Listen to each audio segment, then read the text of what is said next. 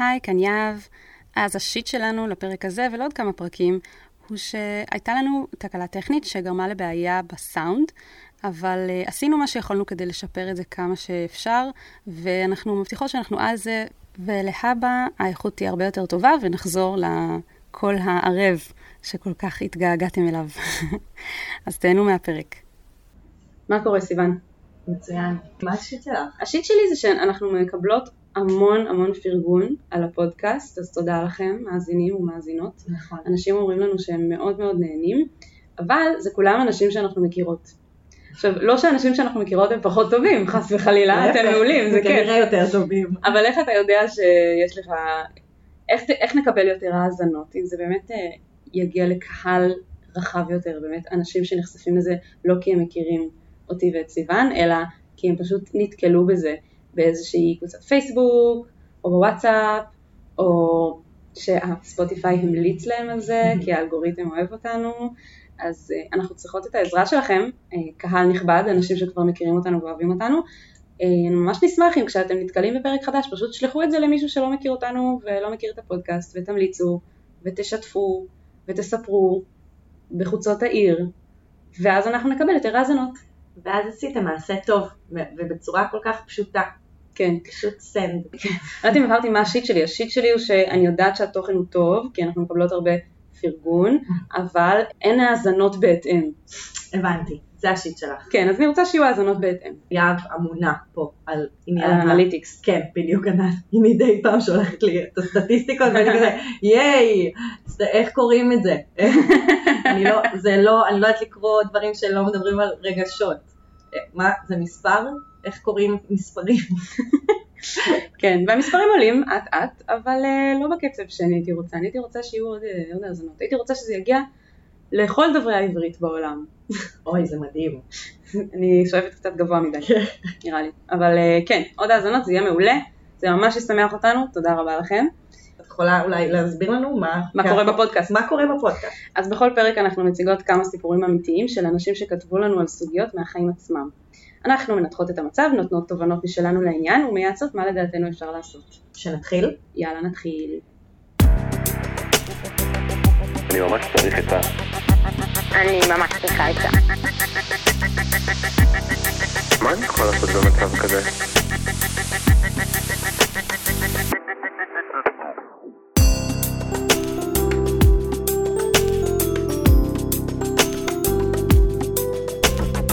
שיט של אחרים. אפרודיטה, בת 31. אני נשואה לאהבת חיי. הקשר יציב ואוהב.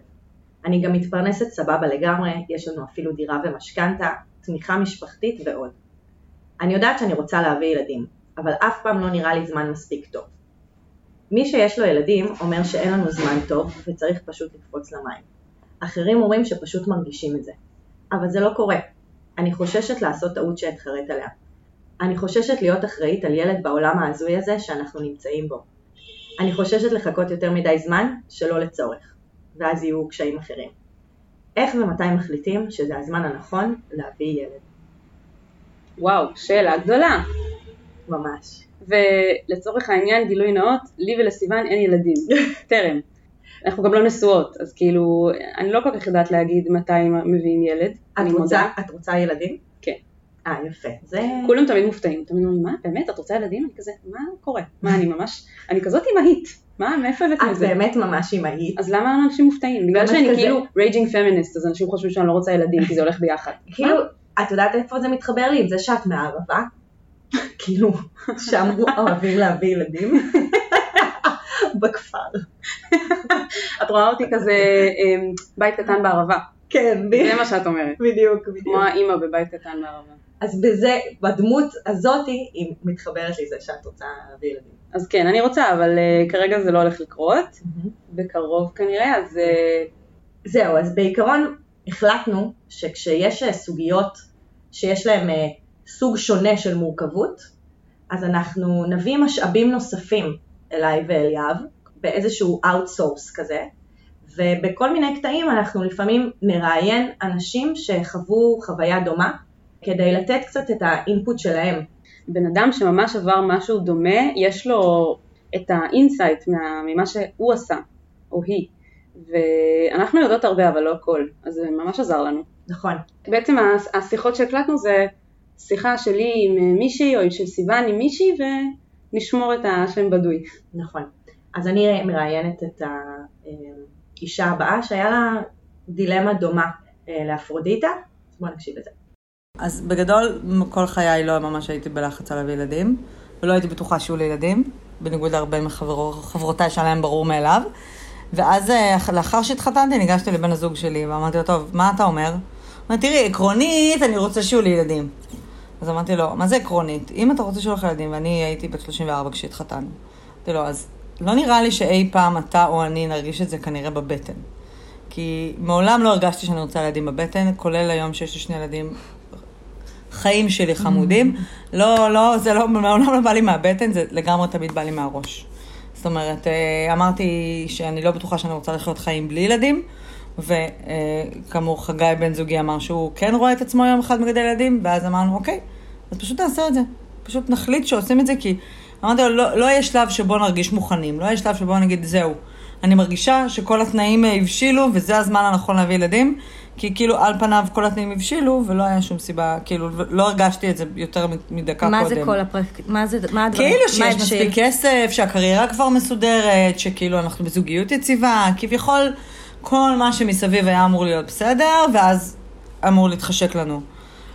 לא התחשק לי, אבל גם, שוב, סביבי כבר התחילו להיות, אה, התחילו להיות לי, כאילו, אה, אחותי היה לה כבר ילד, החברות שלי כבר היו ילדים, ואז אמרתי, טוב, נראה לי, ש... נראה לי שאני בוחרת ללכת לזה ולא ולא, לא ללכת, כאילו. אז פשוט התחלנו לעשות ילדים. זה ממש הייתה הבנה שאתה אמרתי לך, גיא, זה לא משנה אם זה יהיה עכשיו או כל זמן אחר, כי לא נראה לי שאני ארגיש אחרת. אם עד היום הגעתי לגיל שהגעתי ולא הרגשתי אחרת, שוב, לא שאחותי ולא, ש... ולא שהחברות שלי ולא שכאילו התחתנו, זה בשום שלב לא עשה לי חשק. אמרתי, כנראה שזה לא יבוא מהחשק, זה יבוא כאילו ממקומות אחרים, ואני...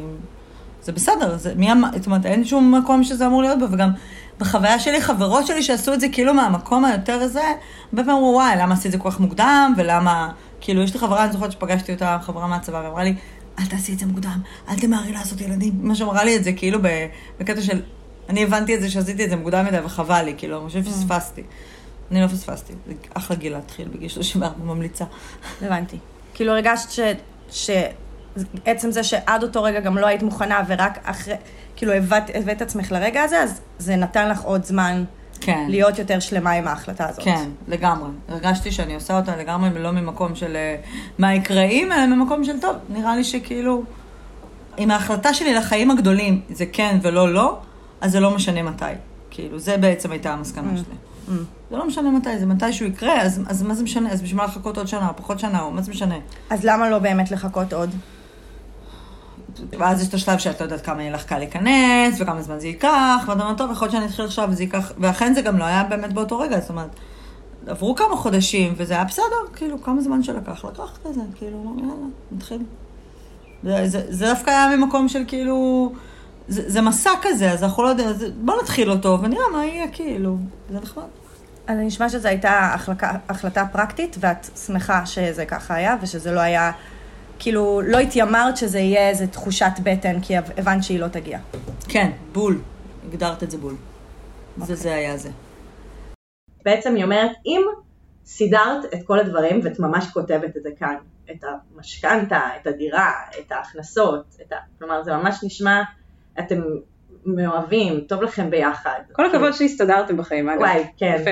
איזה יפה. חיים את החלום. גם מאוד אהבתי שאת אה, מדברת על זה בצורה של אה, כאילו you own it, את לא. מתנצלת. נכון, אין התנצלות. מסודרים, סודרנו. ממש, אני מאוד מעריכה את זה, ונשמע שאין דבר כזה רגע נכון, ונשמע שאם החלטתם שאתם רוצים ילדים, כאילו אם את מדמיינת את עצמך עוד עשר שנים עם ילדים, אז זה נשמע שהיועצת שלנו החיצונית, אז היא אומרת, זה לא באמת משנה אם זה יקרה שנה עכשיו קדימה או שנה אחורה, כי עוד עשר שנים את מדמיינת את עצמך עם ילדים, ועכשיו זה נשמע שהכל מסודר, אז צאי לדרך. כן, אני חשבתי על זה גם בהקשר של אנשים שמתלבטים האם הם רוצים ילדים או לא, והם כבר נשואים ומסודרים, יש סיטואציה טיפה אחרת, כי היא אומרת שהיא יודעת שהיא רוצה להביא ילדים, היא והבן זוג שלה. יש אנשים שאולי קצת מתלבטים, אז בהקשר הזה זה גם יכול להיות ממש לעזור. תעצמו את העיניים ותדמיינו האם אתם רואים את עצמכם עם הבן או בת הזוג בעוד 10-20 שנה, אם, האם יש לכם ילדים או האם אין לכם ילדים, כלומר ב- באידיאל.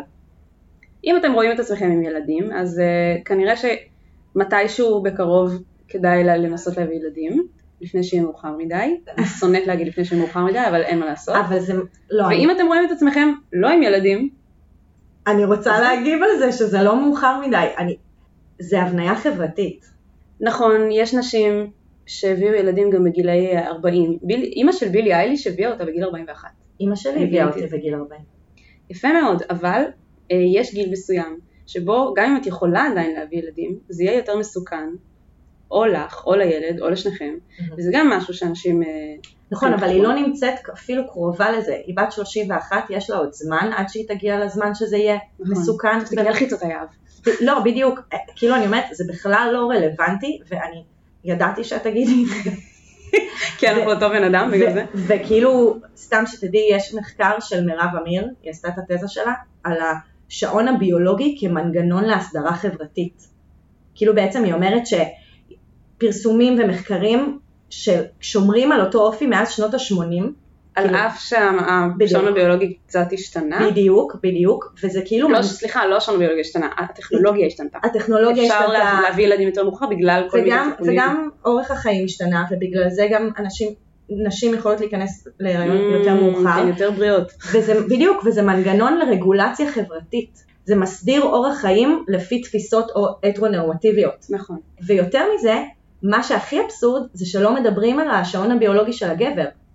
כי השעון הביולוגי של הגבר גם הוא קיים, אמנם הוא ממשיך אה, להוציא זרע, אבל אצל גברים מבוגרים יש יותר סיכוי שיהיה להם ילד אה, עם אוטיזם.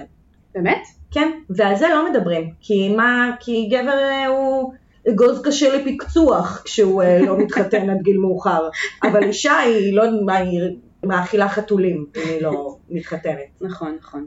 אז כאילו בוא נשים את השעון הביולוגי בצד, זה נשמע שגם אפרודיטה אין לה שעון ביולוגי בהקשר הזה, היא לא, היא לא מתייחסת לזה. היא לא בסכנה. לא, היא כן מדברת לא לחכות יותר זמן שלא לצורך, ואז יהיו קשיים אחרים, כן נכון. מתייחסת לזה.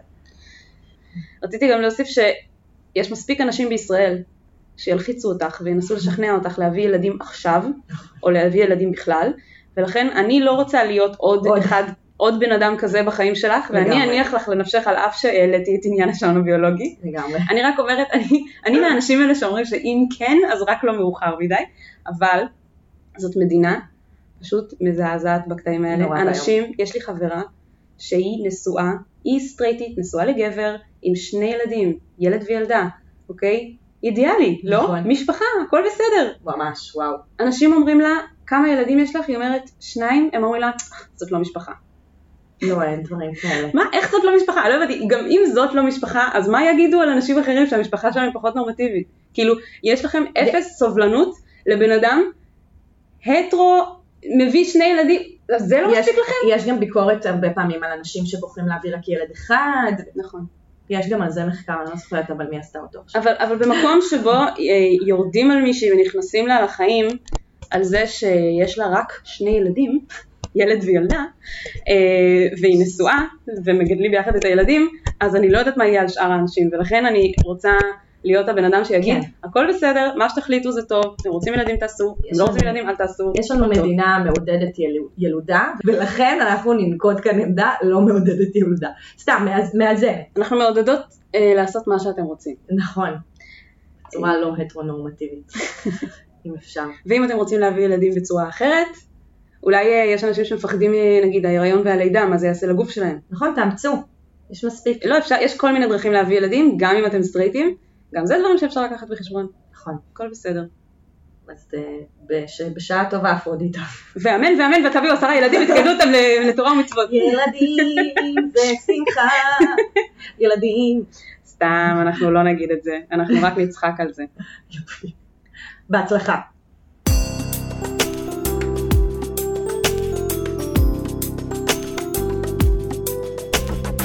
שיט של אחרים. אז הפונה הבא שלנו הוא אסם, בן 23. הוא אומר, היי לכן, אני מתמודד עם קושי במציאת בנות להתחיל איתה.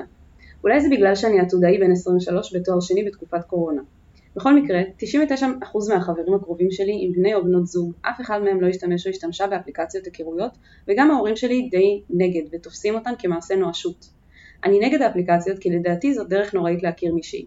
לרדד בן אדם עם חיים שלמים, לכמה תמונות ואולי כמה משפטים, ובהסט אגודל אחד לקבוע האם היא שווה היכרות או לא. מי אמר שאני יודע לזהות מי הטיפוס שלי? אני רגיל להיות אקטיבי כלפי כל מטרה שאני שואף אליה, אבל בחיפוש אחר זוגיות אני מרגיש שאלמנט המזל הוא גדול יותר ממה שאני מרגיש איתו בנוח, ואני נאלץ להיות פסיבי הרבה זמן. ההזדמנויות שאני מוצא או יוזם לא מגיעות בקצב שמספק אותי. זה גורם לי להרגיש חסר אונים, במיוחד כשהחברה שלנו מחנכת אותנו שהדרך להיות מאושר זה רק בתנאי שיש לך בת זוג. היו לי שתי מערכות יחסים בחיי והיה לי מאוד כיף בהן. נשארתי רעב לעוד. ואני יודע שאני בן אדם מקסים, עם כל הצניעות, אז הייתי מצפה שכבר אתוגמל על כך ואמצא מישהי בקלות. חוסר ההתאמה בין המציאות לציפיות יוצרת המון תסכול ועצב. אני תוהה האם אפליקציות היכרויות יעזרו לי בפתרון חלק מהתחושות הללו. אבל אני מפחד להיפגע מהאפליקציות, או יותר גרוע, להפוך לאדיש. יחד עם זאת, ברור שזאת דרך מעולה למצוא בנות פנויות.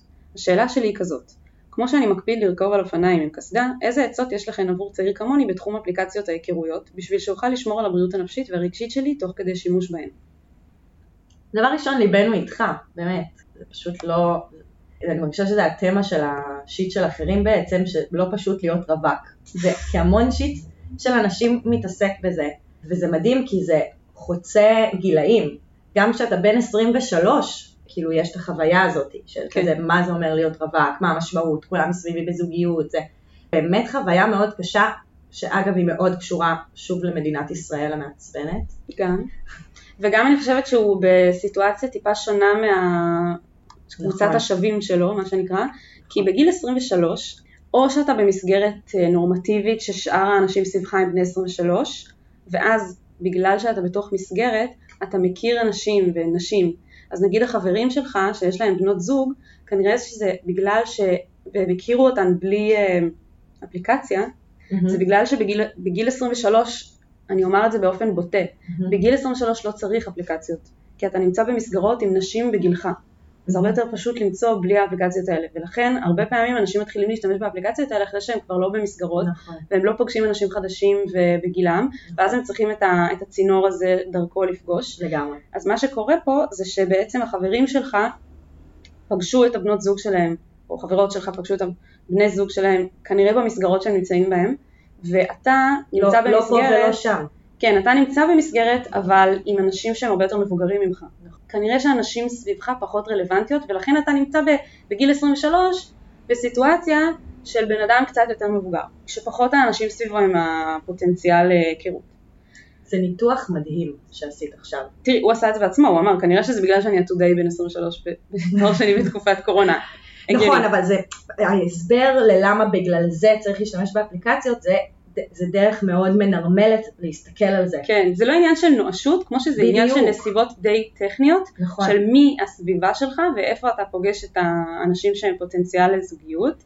נכון. אז זה נראה לי די הגיוני, ואני לא חושבת שזה נואש, אני כן חושבת שאם אתה לוקח בחשבון את כל הנסיבות האלו, אז יש היגיון בלנסות דרך האפליקציות. במיוחד אם אתה אומר, טוב, אני לא מוצא בסביבה שלי, אז כאילו, אני לא פשוט אשאר לבד וזהו. נכון. זה לא מה שאתה רוצה. אני רוצה להתייחס ל, אמ, לזה שהוא מקסים והוא צריך להיות מתוגמל על זה, כי אתה מפעיל על זה ביקורת בעצמך. אתה בעצמך אומר, כולם מצפים שאני אהיה בזוגיות, ויש, כאילו, אתה, אתה מבין כבר שיש פה איזשהו עיוות תפיסתי, חברתי, בהקשר של מי נמצא בזוגיות. ומה וה- מצפים ממך? בדיוק, ואני רוצה להגיד דבר ראשון שיש הרבה אנשים שנמצאים בזוגיות ולא טוב להם שם, והם סובלים. יש הרבה אנשים שנמצאים בזוגיות ולא מתפתחים שם, או לא עושים טוב לבן זוג שלהם, או הם לא בהכרח התאמצו כדי להיות בזוגיות כן, לפני. זה כלומר, קרה, כן. וזהו, ועכשיו הם פשוט נשארים בצד זה לא כזה שכר וגמול, כאילו זה, זה לא קשור בהכרח אחד לשני, וזה גם, המחשבה הזאת עושה לך רע, כי בעצם היא אולי גורמת לך להרגיש כאילו אתה עושה משהו לא בסדר, כאילו, למרות שאתה ממש... מה לא בסדר בי אם אני-. אם אין לי בת זוג. כן. כן זה נכון שהרבה אנשים שעושים עבודה על עצמם, הם מצליחים להיפתח יותר לעולם, כלומר הם מצליחים יותר לקבל אהבה, להכניס מישהו ללב, אבל זה בכלל לא קשור ל... הם יכולים גם להיות האנשים הכי מניאקים, כאילו לא, זה לא קשור לכמה אתה כאילו עושה טוב בעולם הזה וכולי, זה, זה באמת העניין של לפתוח את הלב. יש את המושג הזה שקוראים לו entitlement, שאני אומרת במבטא אמריקאי כי ככה אני רגילה, אבל אני אגיד את זה במבטא ישראלי כדי שכולם יבינו, הרבה פעמים לא מבינים אותי. entitlement, אוקיי? מכירה את זה? את יודעת מה זה אומר? זה מבטא מעולה בעברית. את מכירה את התופעה הזאת של גברים שחושבים שבגלל שהם סבבה, אז זה אומר שמגיע להם משהו. עכשיו אני לא אומרת שאתה כזה, מר אה, אוסום, אני רק רוצה להגיד שבתור בן אדם יחסית צעיר, שזה בן 23, אז יש לך פה הזדמנות לקבל עצה מאישה חכמה ממרום גילה ולהגיד לך, לא, את צוחקת אבל אני רצינית לגמרי, אוקיי. ולהגיד לך שיש פה משהו ששווה קצת לשנות בגישה, כי בתור אישה שהסתובבה אה, עכשיו בעשור האחרון נקרא לזה, מגיל 20 עד 30, אני אקח מדגם מייצג, ואני יודעת שהרבה נשים בגילי או קצת יותר צעירות, גם יותר מבוגרות, הזדהו עם זה. כשגברים שמתחילים איתך, או גברים בסביבתך, חושבים שמגיע להם, מגיע להם שאת תזרמי איתם. למה? כי הם אחלה, כי הם awesome, כי הם מקסימים, ומגיע להם להיות מתוגמלים על זה.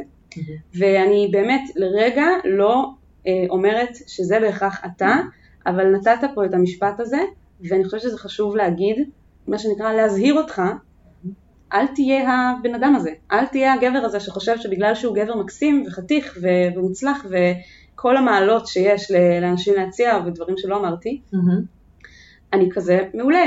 ברור שכאילו היא צריכה אה, לזרום איתי אם אני מתחיל איתה, אז לא. והרבה פעמים זה, ה- זה בסיס שעליו נבנה מקומות שנקרא להם שטחים אפורים, אזורים אפורים, שאישה לא מרגישה בנוח. אני ממש לא מרגישה שהוא הסיפור הזה. תראי, יכול להיות שהוא לא הסיפור. הזה. זה נשמע גם, א', א', זה נשמע שהוא מתמודד עם הרבה דחייה בעצמו, ושיש לו המון... דחייה למה? הוא אמר שהוא מתחיל עם נשים והם לא... כן, זה נשמע שיש בו, הוא מאוד מנסה והוא מאוד רוצה להיות שם, וזה לא מצליח לו. הוא אומר בעצמו, הייתי בשתי זוגיות, אני כבר רוצה עוד, וזה, כאילו, זה בכלל לא נשמע שזו, שזו הגישה. אני מסכימה איתך כאמירה כללית. לא, ב- לא ברמה החיצונית של מה קורה עם הפידבק מהסביבה, אלא הבן אדם שמסתובב בעולם עם תחושה של אני מקסים ומגיע לי זוגיות, מהמם. זה יכול להגיע למקומות לא טובים. אני סורי, לא, כאילו? אני גם אני, מקסימה. אני הסתובבתי ב- בעולם בתחושה שאני מקסימה. אני מקסימה, נקודה. זה לא אומר שכל גבר שאני פונה אליו או מתחילה איתו, מהמם. חייב, כאילו, להיות איתי. זה לא קשור. גם זה שאני מקסימה לא אומר שאני צריכה להיות בזוגיות. גם זה שאני לא מקסימה לא אומר שאני הטעם של כולם. כאילו, יש- בדיוק, זה, זה הנקודה. אתה, אתה מקסים וזה אחלה, אבל גם מקסים זה קריטריון אחד, עוד קריטריון זה האם אתה הטעם של הבן אדם שעומד מולך, האם זה מתאים לו או לה באותו רגע, כלומר יש פה כל מיני דברים שצריך לקחת בחשבון, ומה שאני אומרת זה שזה משהו שפשוט בגלל שלא מדברים, עליו, לא מדברים עליו עם גברים צעירים, עם בנים, מהמם. אז יוצא שגם אנשים, גם גברים בני 40, כי אף אחד אף פעם לא אימת אותם עם הדבר הזה, מגיעים למצב שהם פשוט מרגישים entitled. זה גם בא לידי ביטוי בדברים אחרים, אבל ה-entitlement הזה, הזה של אני מרגיש שמגיע לי, כי אני מקסים, אז מגיע לי ש- שיהיה לי זוגיות, זה לא עובד ככה. אני מסכימה איתך, אני ספציפית לגבי awesome, אני לא מסכימה איתך. הנה עכשיו יצא מבטא אמריקאי. לא, אני, לא, באמת אני מסכימה איתך ברמה העקרונית, אני חושבת שזה גם נכון לא רק לגבי זוגיות, זה גם נכון לגבי. מציאת עבודה, זה נכון. לגבי כאילו גישה של איך אני מדבר עם אנשים, כאילו אני מסכימה בתפיסה הרחבה של זה, ספציפית עם אסם, הוא כאילו מרגיש לי כמו שהוא באמת, כאילו בעולם הרווקות, הוא נפל בין הכיסאות באמת, במה ההקשר של מה שאמרת מקודם, שהוא כזה, אין לו קבוצת שווים בעצם, ואז הוא קטן מדי בשביל מי שהוא מסתובב איתם עכשיו, הוא, גד... הוא כאילו ב...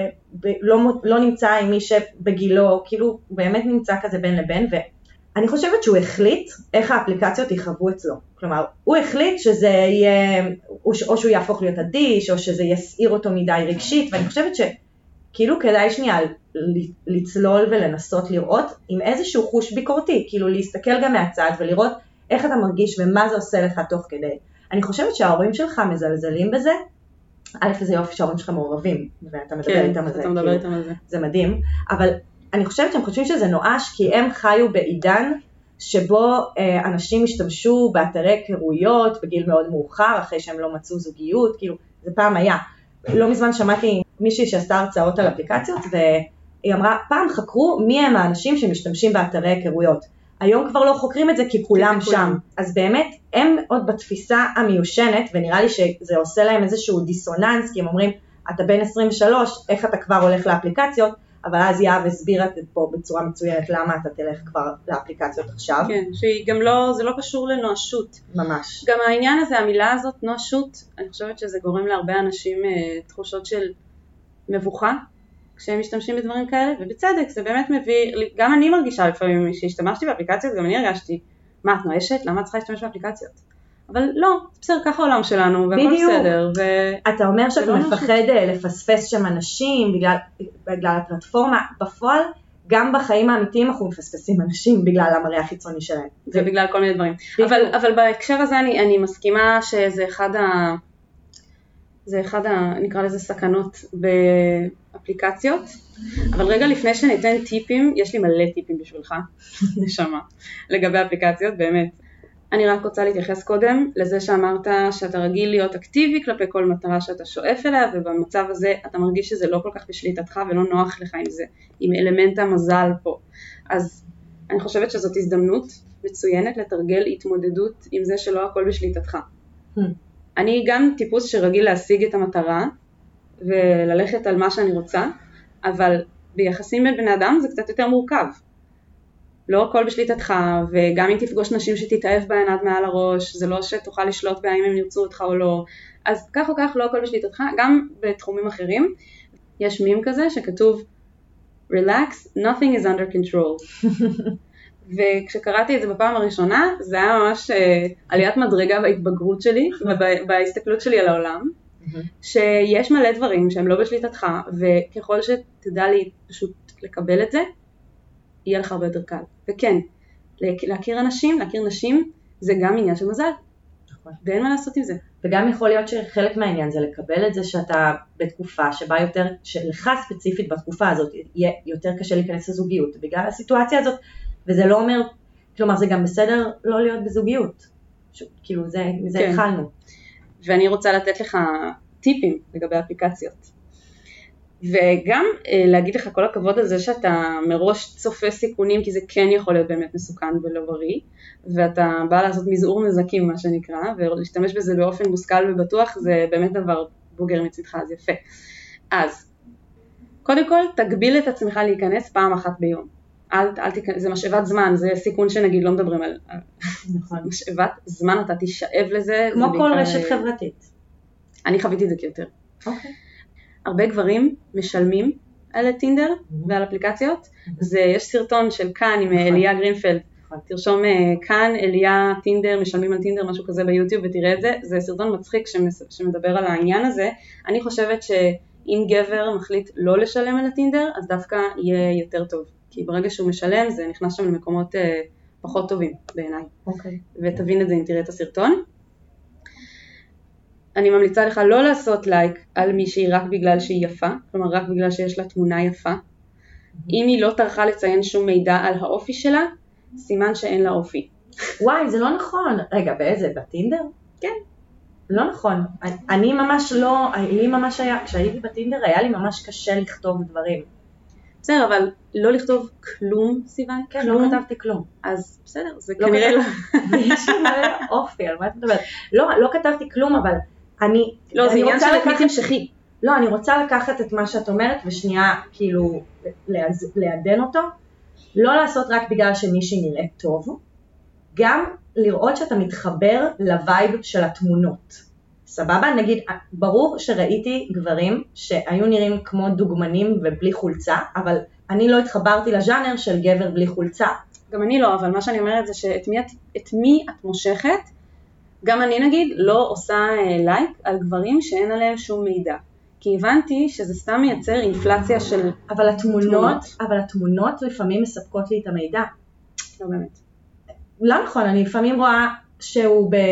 איך קוראים לזה? א', לפעמים הם עושים גם גישה לאינסטגרם. ולספוטיפיי. רציתי להגיד ולספוטיפיי. שאני ממש נמשכת ללעשות לייק לגברים שאני רואה בספוטיפיי שלהם שיש להם אמנים שגם אני אוהבת. זה נכון, מטומטם, אבל לגמרי, זה... לא, זה לגמרי נכון, אבל זה, מה, זה, בדיוק בגלל זה אני אומרת, זה לא חייב להיות בכתיבה, זה יכול להיות בכל מיני דרכים שלאנשים היה חשוב להראות מי הם.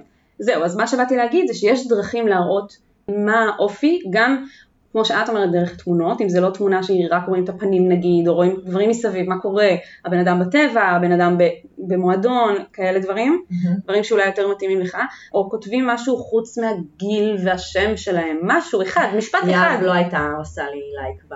אני לא הייתי עושה לך לייק, זה נכון. נשמע שאתה מחפש קשר רציני, אז אני ממליצה לך להיות כנה ופתוח לגבי זה, ולתקשר את זה.